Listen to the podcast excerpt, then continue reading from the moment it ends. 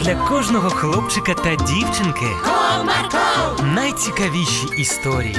comarco, Не прогав свій настрій. comarco.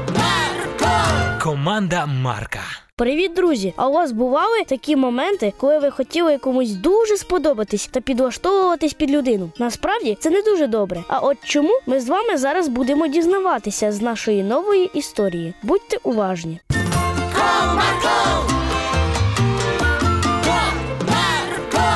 Одного чудового та теплого дня Ілля вийшов на двір покататися на своєму новесенькому велосипеді. О, як чудово, що тато навчив мене кататися. Тепер я буду самим швидким у нашому районі. Думав хлопчик. Ні в кого ще немає такого гарного та потужного велосипеда. Ой, а хто це там грається? Побачив Ілля якогось новенького хлопчика, якого він раніше тут не бачив. Ого, в нього є самокат. Цікаво, цікаво. Підмітив юнак. Треба познайомитись з ним. Придумав хлопчик, але відразу ж чомусь посмішка зійшла з його обличчя. Але якщо я йому не сподобаюсь і він не захоче зі мною дружити, що ж мені робити? Трохи засмутився наш герой. Вигадав, я буду намагатися показати всі свої найкращі якості. Після цього хлопчик зібрався з думками та підійшов до новенького. Привіт, я Ілля. А я Льончик, приємно познайомитись. А я ось тут тебе раніше не помічав. Ми з батьками переїхали сюди кілька днів тому. Цікаво, а це твій самокат? Так, а ти хочеш покататися? Взагалі-то так. Але ні, не хочу.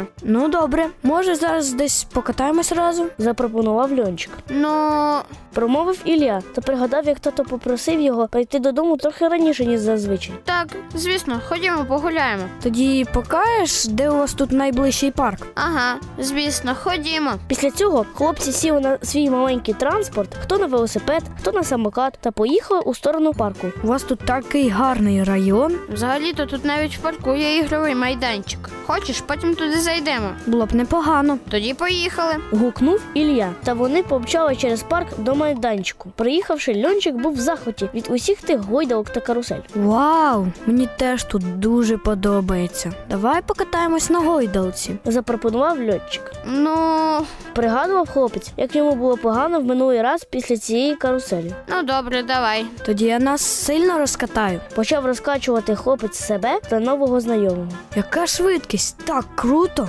Ой, щось мені недобре. Тобі зупинити карусель? Підмітив щось неладне з другом, Та ні, все гаразд. промовив Ілля, і все ж таки зістрибнув з каруселі у пісок. Що таке? Тобі потрібна допомога? Мені просто на цих каруселях завжди погано стає. А чому ж ти раніше нічого не сказав про це? То я просто хотів подружитись з тобою і слідував всьому, що ти пропонуєш. І тут розмову хлопців перервав тато Іллі, який чекав вже півгодини його вдома. Алло, синку, ти де? Я ж чекаю на тебе. Я скоро буду. Тату, тату, мені просто потрібно було затриматись. Потім поясню. Ну гаразд, тільки давай швидше, а то ми не встигнемо нічого. Добре, бувай. Тобі ще й не можна було затримуватись, а ти мене в парк привів. Так.